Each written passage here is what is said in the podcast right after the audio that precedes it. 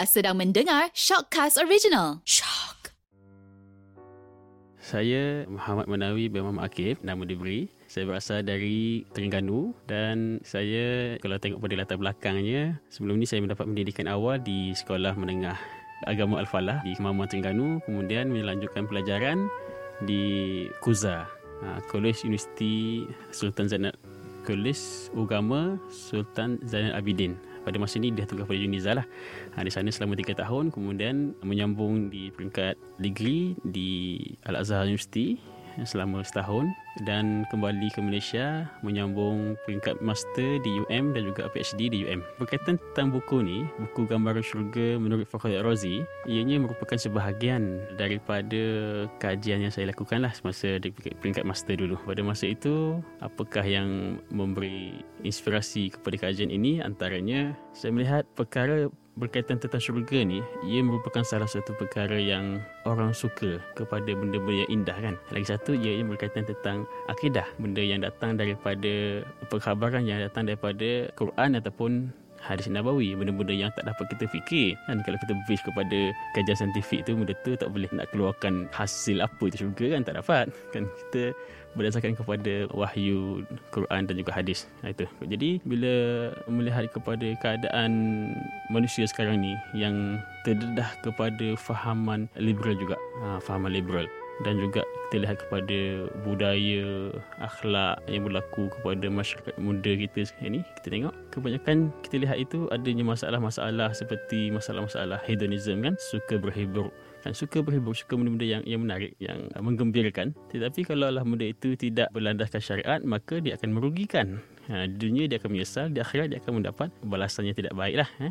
jadi di sana saya fikir macam mana kita nak bantu ha, bantu masyarakat supaya mereka ni kalau nak buat satu benda kan nak, untuk mendapatkan satu kegembiraan satu kesenangan keseronokan kesenangan yang sebenar-benarnya kenapa tidak kita kita lihat kepada apa yang diceritakan oleh wahyu tentang kebahagiaan yang sejati kan. Ha, jadi itu antara lah. Kemudian saya pun uh, berbincang dengan supervisor. Satu lagi memang bidang saya buat itu bidang akidah.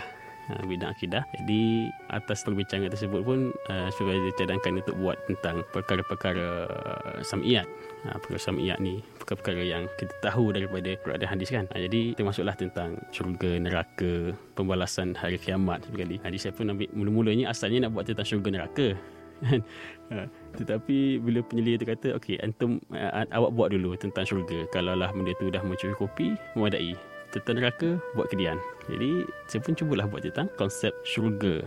Uh, konsep syurga. Jadi saya fikir-fikir apakah siapakah tokoh yang sesuai untuk saya pilih kan? Sebab tentang syurga ni daripada Quran dan hadis dan benda tu Quran dan hadis tu kita tak boleh hanya semata-mata kita baca tu kita dah dapat faham gambar yang sebenar tak? Kita perlu kepada tafsiran. Tafsiran daripada ulama yang mentafsirkannya. Begitu juga hadis-hadis kita perlu kepada ulama yang mensyaratkan hadis supaya apa yang disampaikan oleh agama sejak daripada zaman Nabi itu sama ataupun tepat seperti mana yang disampaikan oleh Nabi kepada kita melalui huraian-huraian dan juga syarahan-syarahan daripada ulama-ulama yang berkeahlian. Ha, jadi timbul di situ nak cari tokoh siapa ni kan? Silap tokoh ha, rosak lah pula akidah kan? Ha, jadi setelah berbincang dengan penyelia maka kami pun bersetuju nak pilih pandangan Imam Fakhruddin Ar-Razi. Sebenarnya uh, nama tokoh uh, Imam Fakhruddin Ar-Razi ni pernah disuarakan ataupun diberitahu diberi idea tersebut oleh pensyarah saya semasa saya belajar di Kuzar dulu. Kan dia kata jomlah kita buat kajian tentang tokoh Fakhruddin Ar-Razi dalam perjalanan proses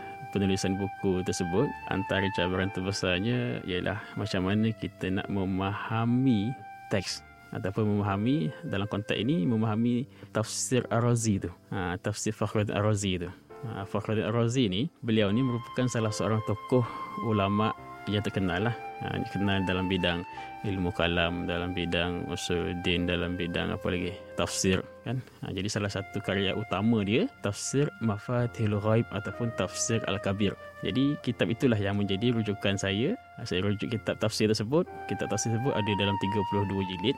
Agak panjang juga kan? Banyak tebal jugalah Kemudian cabaran utamanya macam mana kita nak faham teks tu. Untuk mendapatkan mendapatkan teks tu pada masa itu merupakan satu cabaran jugalah. Kan? Tapi oleh kerana kita ada kemudahan perpustakaan kan. Ada perpustakaan di UM tu. Saya pergi sana, pergi kat library. Cari semua setiap ayat yang ada perkataan syurga tu. Kan Al-Jannah tu apa-apa perkataan sekalipun di foto state foto state foto state kemudian buat balik baca baca dia punya tafsiran tu. Untuk siapkan buku ni dalam tempoh saya tu, mula tulis tu 2000 2009 2009 2011 saya hantar. Tapi dalam 2 tahun tu bukannya full time lah. Kita bergantung kepada ke lapangan okay, ada idea okay, mood okay barulah kita baca tengok dulu. Ha, sebab pada masa yang sama pun saya pun bekerja sebagai pembantu penyelidik di sana. Ha, jadi sambil-sambil lah sambil-sambil baca, terjemah, kemudian tulis poin-poin film sekali, idea. Setiap huraian tu saya baca, faham dan saya keluarkan poin-poin dia itu.